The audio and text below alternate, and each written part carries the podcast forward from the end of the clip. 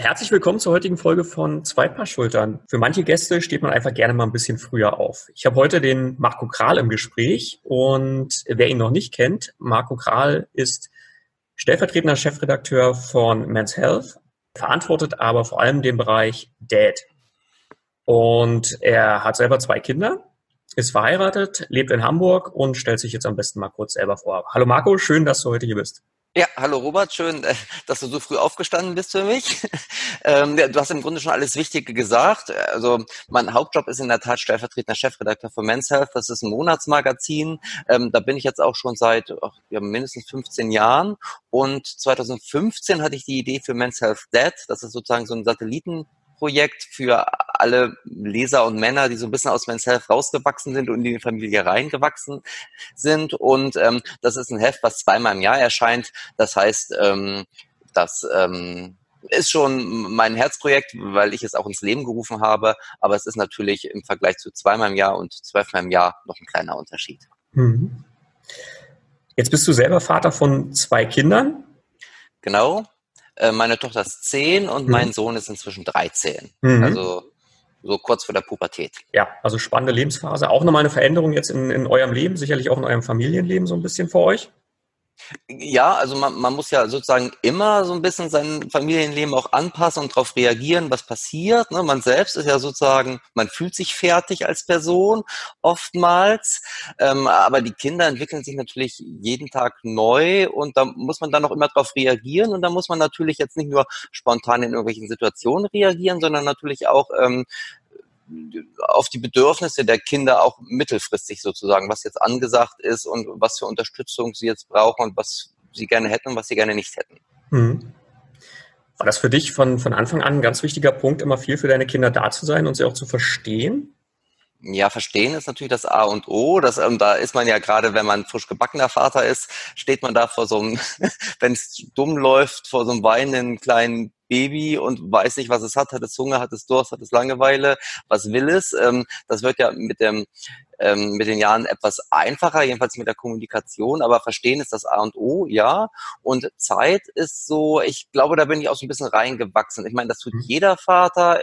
Ich habe auch irgendwie den, den Fehler gemacht, glaube ich, so im Nachhinein, dass ich mir zu wenig Gedanken gemacht habe, sondern einfach da so dachte, das wird schon. Wahrscheinlich eine Sache, die viele Männer so denken. Also im Nachhinein hätte ich mir da, glaube ich, schon gern noch mehr Gedanken gemacht. Aber es ist ja noch nicht zu spät. Ne? Also mhm. es ist ja so, du kannst ja jeden Tag kannst du wieder, hast du eine neue Chance, jeden Tag kannst du ein neuer Vater sein, ein anderer Vater sein und musst du teilweise ja auch ein anderer mhm. Vater sein, weil sie so schnell was tut. Als du damals äh, äh gewusst hast, Kind 1 ist, äh, ist unterwegs, hast du da irgendwie ein Bild von dir selber gehabt, was du für ein Vater sein möchtest? Hattest du irgendwelche Vorbilder? Nee, in der Tat hatte ich keine Vorbilder. Also mein eigener Vater, der ist jetzt vor zwei Jahren gestorben, der war schon eher so ein für die Generation klassischer Vater. Ne? Also bei uns zu Hause war es wirklich so, meine Mutter war im Grunde, die hat Teilzeit gearbeitet und sich um die Erziehung gekümmert. Und mein Vater ähm, hat das so wohlwollend mitgetragen, aber hat sich nie großartig eingemischt, also in, in seltenen Fällen mhm. sozusagen. Ähm, das ist nicht, was ich haben wollte, aber ich wusste auch, glaube ich, nicht von Anfang an genau, was es sein sollte. Also das war in der Tat ein Prozess und es ist, glaube ich, immer noch ein Prozess. Mhm. War die Elternzeit damals für dich ein Thema? Ja, genau. Also mein, mein Sohn ist ja 2006 geboren, das war, das war kurz vor der Elternzeit und meine Tochter ist 2007 nee, gar nicht mehr, 2008, Entschuldigung, die Elternzeit wurde 2007 eingeführt. Ähm, und ähm, das war insoweit kein Thema, weil irgendwie mir sofort bewusst war, dass ich das nutze. Hm? Also ähm, als mein Sohn auf die Welt kam, habe ich das erste Jahr auf vier Tage reduziert, ähm, einfach um da mehr Zeit für ihn zu haben. Und diese Elternzeit, die 2007 eingeführt wurde, ist ja eine großartige Chance mhm. für für alle Väter, Klammer auf, viele Väter, Klammer zu, weil das natürlich auch eine gewisse ähm, finanzielle Komponente hat, die muss man sich auch leisten können natürlich. Bei uns war es tatsächlich so, ich bin sechs Monate rausgegangen und meine Frau hatte die Chance für vier Monate äh, Vollzeit äh, in einen Job zu gehen, befristet.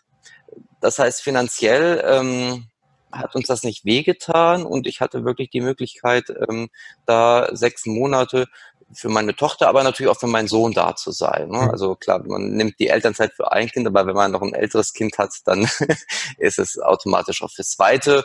Und ich weiß irgendwie, mein Sohn wurde damals gerade trocken, das war auch schon eine gewisse Herausforderung. Meine Tochter hat äh, auf Beikost umgestellt und hatte keine Lust. Also es war auch schon eine ganz schöne Herausforderung. Aber es äh, stellte sich eigentlich relativ schnell irgendwie klar, dass ich diese Elternzeit nehme und auch relativ lang nehme. Hm? Also nicht die normalen zwei Monate, sondern schon ähm, die sechs. Mhm. Zehn Jahre zurückgeblickt, da war das ja bei weitem nicht der Standard und nicht äh, normal in Anführungszeichen. Ähm, wie ist da dein Umfeld mit umgegangen, mit, mit diesem Wunsch? War das jetzt für alle eher super, Marco, dass du das machst? Oder? Hm, also meine, also meine Eltern, äh, die, die haben mich eigentlich immer in allen unterstützt. Aber als sie hörten, ich gehe sechs Monate aus dem Job raus, waren sie schon ein bisschen irritiert. Aber man muss sagen, irgendwie damals war die Elternzeit ganz, ganz neu. Also ich selbst wusste ja gar nicht so, hat das irgendwie negative Konsequenzen für mich und für meinen Job und meine Eltern konnten das recht nicht wissen. Also ich war relativ positiv. Ich wusste, ich hatte auch die Unterstützung in der Redaktion von den Vorgesetzten. Ich hätte mir nicht vorstellen können, dass da irgendwelche Karriereeinbußen hätten sein sollen. Das war auch ganz klar geregelt. Ich war damals Textchef. Ähm, und das war ein Kollege, der mich in der Zeit in diesen sechs Monaten vertreten hat. Es war aber auch klar, dass er wieder zurückgehen würde. Also ich hatte überhaupt keine Angst. Meine Eltern, wie gesagt, haben so ein bisschen mit der Stirn gerunzelt gesagt, so, oh, ob dein Job dann noch da ist, wenn du wiederkommst. Ähm, aber das ist, finde ich, auch für, die waren damals auch ähm, Mitte 60, nachvollziehbar, dass man in dieser Generation etwas skeptisch ist. Mhm. Ansonsten das andere Umfeld hat eigentlich irgendwie, also ich, ich war damals noch schon so der Exot, also gerade so beim P-Kip, ne, Babykrabbeln, ähm, war ich schon oftmals der einzige Mann. Ähm, wenn ich mit dem Kinderwagen geschoben bin ähm, oder im Kindergarten ähm, den Sohn abgeholt habe, also natürlich ist man da so, so ein bisschen auf verlorenen Posten, wobei die Frage ist, ob es es besser macht, wenn mhm. tausend Väter um einen sind. Ne? Mhm. Also letztendlich will man ja sowieso ein eigenes Ding machen. Mhm. Aber klar, ab und zu hätte ich mir schon vielleicht gerne ein, zwei Männer mehr gewünscht. Mhm. Einfach so, um, um sich auch bestätigt zu fühlen. Ich glaube, das tut jedem gut. Ja, ja.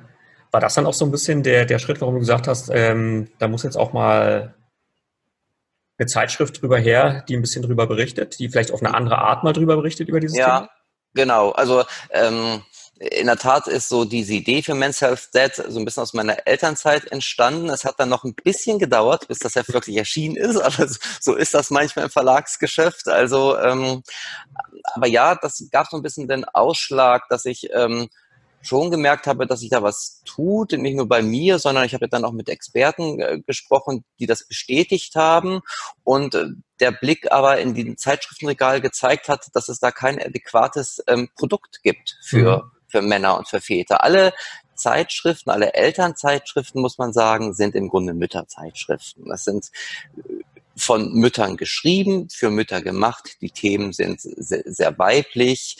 Äh, es geht also die, wobei ich sagen muss, ähm, die Themen sind im Men's Health Dead ja gar nicht anders als in Eltern oder Eltern Family, aber wir haben eine andere Herangehensweise ne? mhm. und eine andere Bildsprache.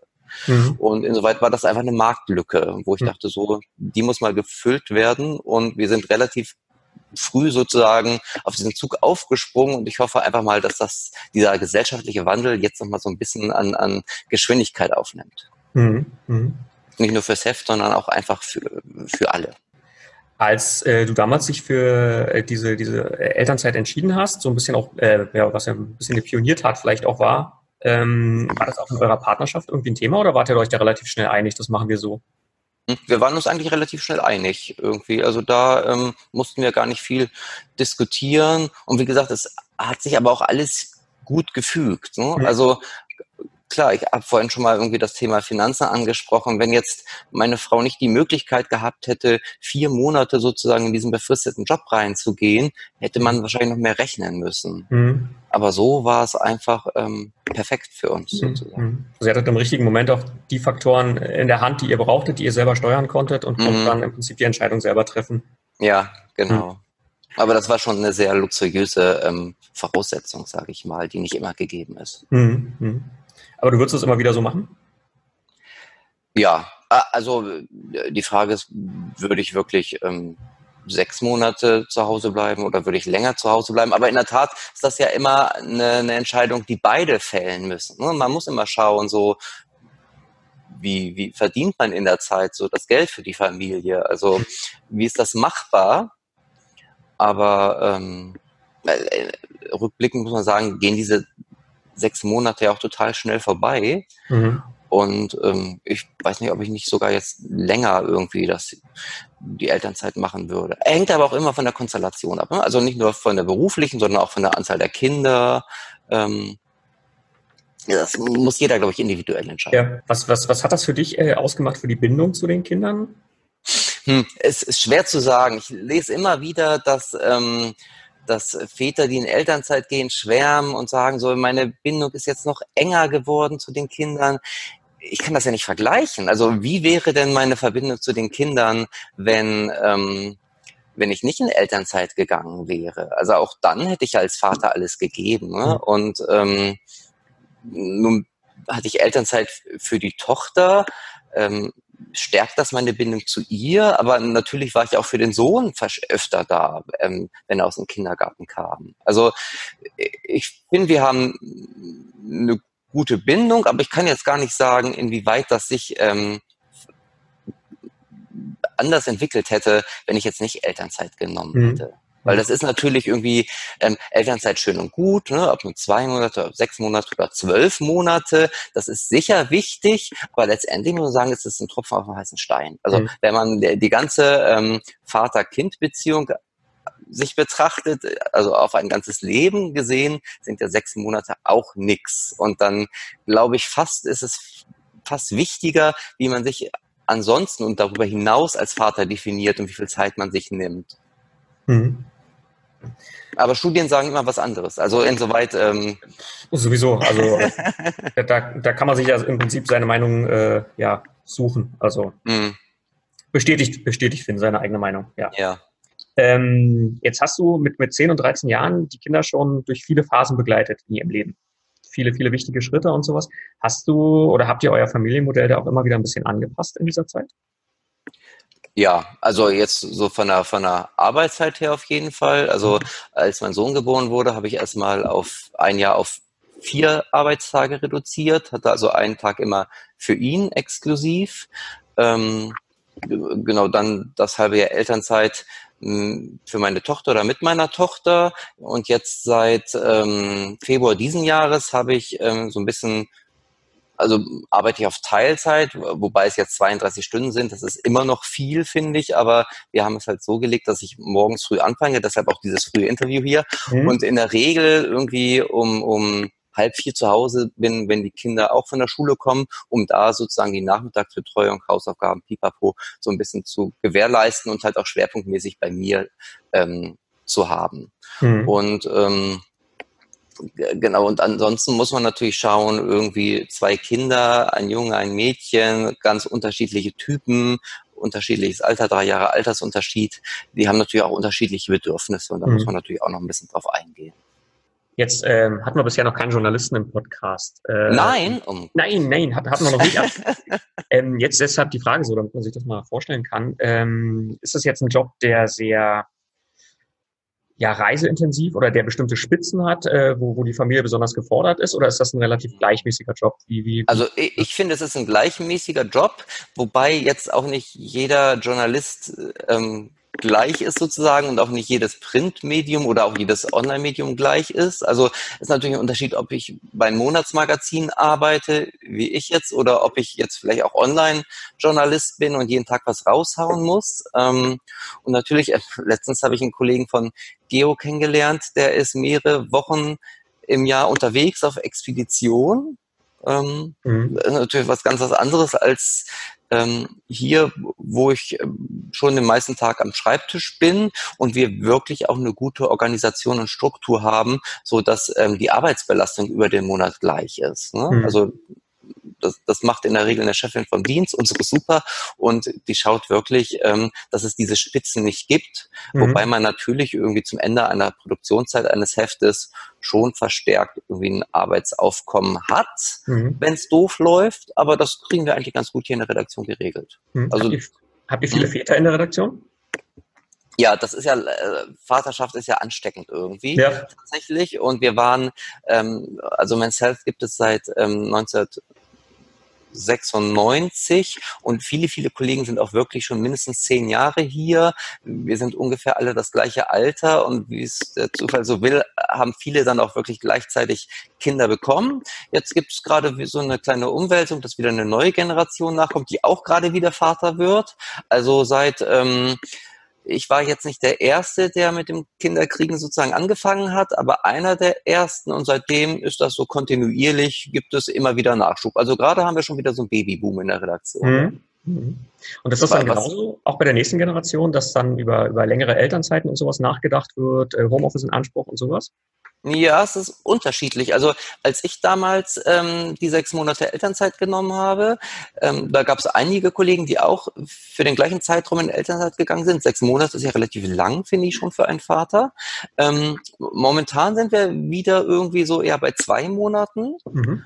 Aber ähm, man, man muss parallel sagen, dass ähm, die Möglichkeit des Homeoffice bei uns in den letzten Jahren größer geworden ist, ähm, was das natürlich auch so ein bisschen ausgleicht vielleicht.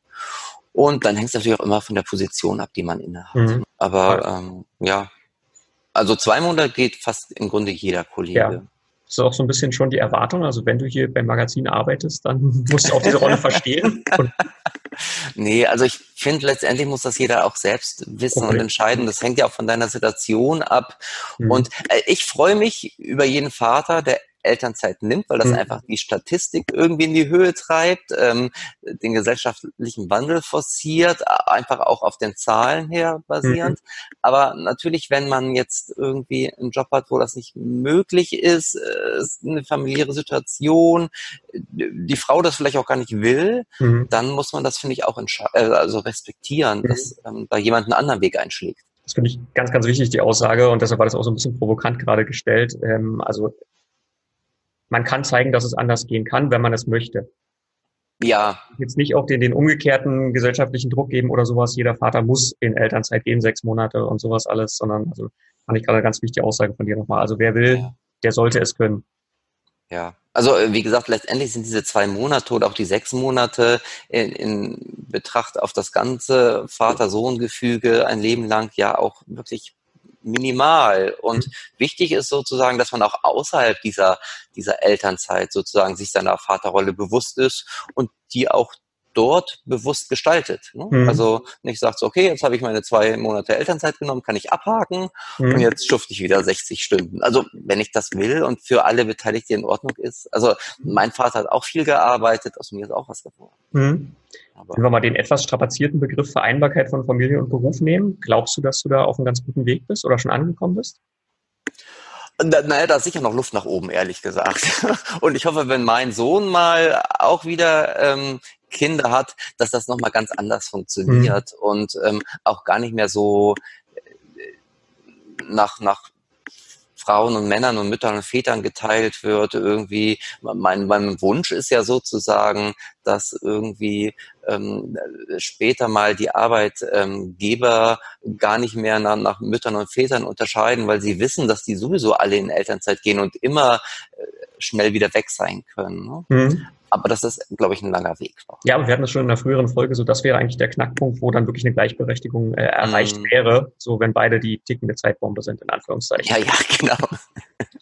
so, also dann ist es völlig egal, weil irgendwann fällt der Mitarbeiter einfach eine Zeit lang weg. Mm.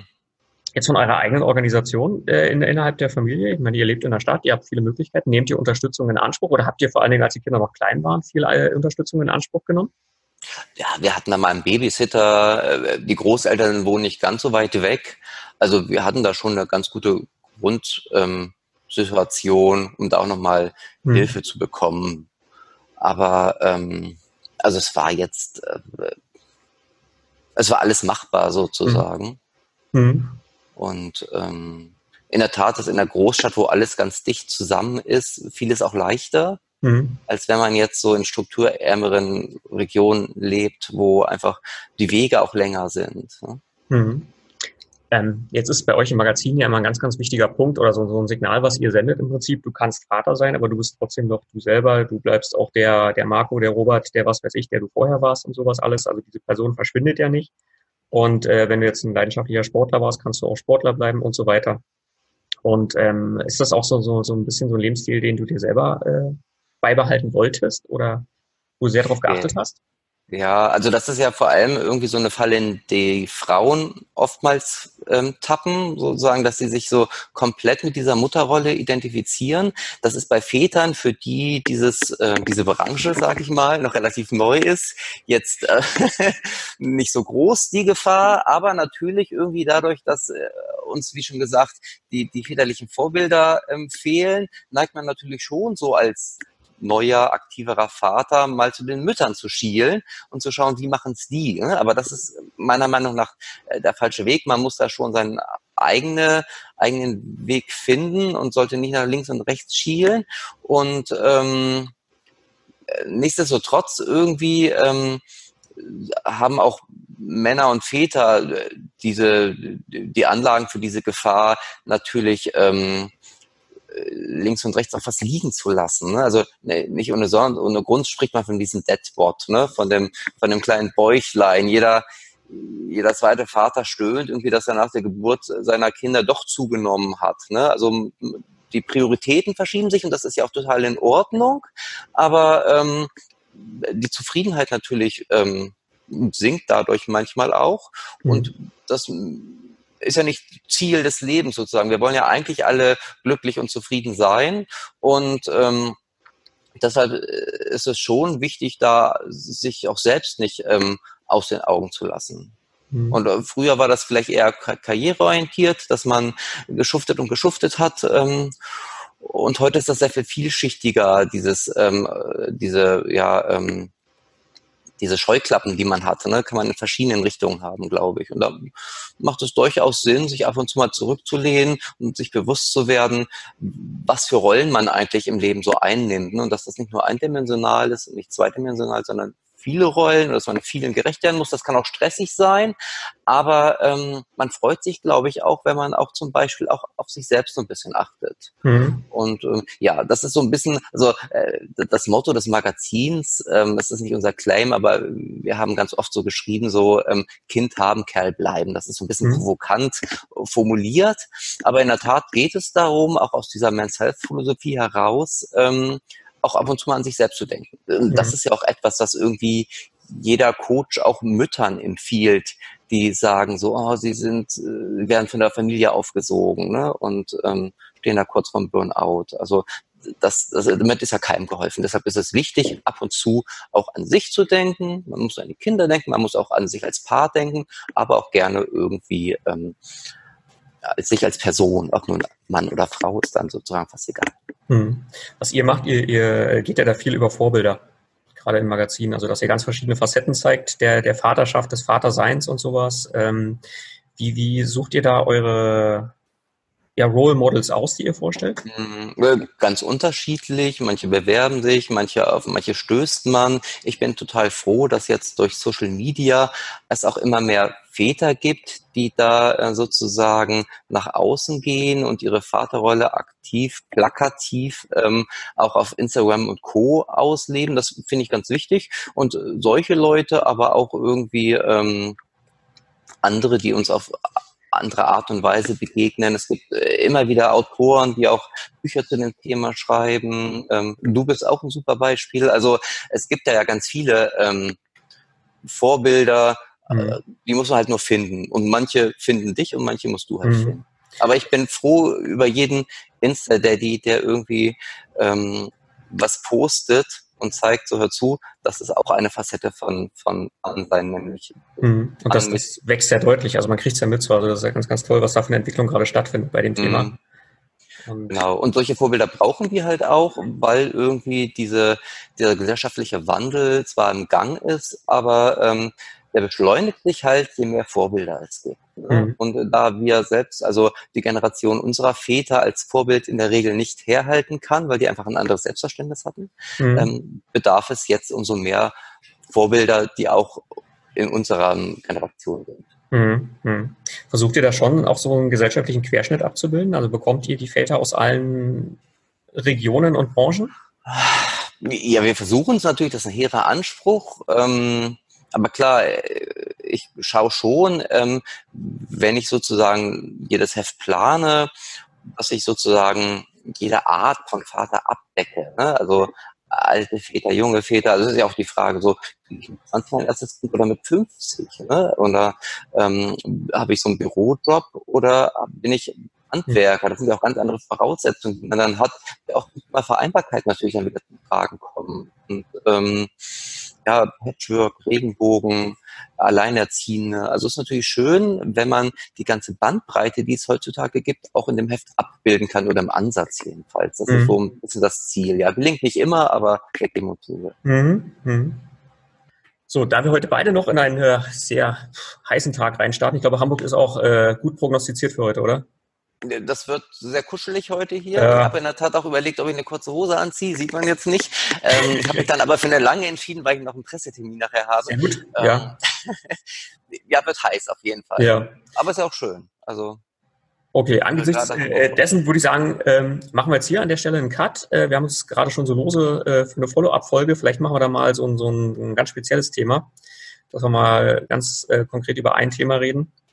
Genau, das ähm, war natürlich heute sehr breit irgendwie. Ähm, das ist auch ein Endlos-Thema, muss man richtig. sagen. Ähm, wenn es jetzt irgendwelche Hörer gibt, die dann irgendeine Frage haben, können die natürlich auch gerne irgendwie, ich bin ja irgendwie über Social Media und über viele Kanäle zu erreichen und ich freue mich auch immer über Themenvorschläge. Ne? Also ganz wichtig, du fragtest ja, ähm, äh, wie wir auf die Themen kommen. Mhm. Am schönsten ist es natürlich immer, wenn auch Anregungen von, von Lesern kommen oder mhm. man da auch ganz nah dran ist an der Basis irgendwie. Weil für die machen wir das Heft. Sehr gerne. Da erreicht man dich sowohl bei Instagram als auch auf Facebook über The Man's Health Dead, beziehungsweise Instagram The Man's Health Dead Dead. Ja, genau, ein bisschen schwierig oder ja. einfach, also eigentlich ähm, dürfte es nicht schwierig sein, mich zu erreichen. Irgendwie. Ja. Notfalls ruft man in der Redaktion an, dann wird man auch durchgestellt. Und dann gehst du gerne ran und in der Regel. hörst dir die Vorschläge an. Genau, wenn ich nicht gerade auf Weltreise bin, weil ich so oft unterwegs bin als Journalist. Ja, genau, genau, genau. Und deine Familie allein in Hamburg lässt. ja. Ja, ich freue mich, wenn wir dann in der Zukunft nochmal das ein oder andere Interview haben oder nochmal einen Austausch haben zu vielleicht ganz konkreten Themen. Und sage erstmal Danke für heute ich bedanke mich auch, hat super Spaß gefreut. gemacht. Ähm, vor allem, weil es ja auch immer wichtig ist, irgendwie finde ich, wenn man etwas bespricht und ausspricht, ja dann auch nochmal bei einem selbst im Kopf was in Gang geht. Ne? Also genau. klar sind das Themen, die einen jeden Tag bewegen und über die man viel nachdenkt, aber das Sprechen, finde ich, ist immer noch einmal wichtiger und ähm, löst dann dann doch immer mal wieder neue Gedankengänge aus. Und hat heute geklappt. Ja, wunderbar. In diesem Sinne sage ich dir vielen, vielen Dank, Marco für, die, ja. für das frühe Gespräch und wünsche dir jetzt erstmal einen guten Start in den Tag. Danke, das wünsche ich dir auch. Tschüss. Und hoffentlich nicht zu so viel Bis dann, mach's gut.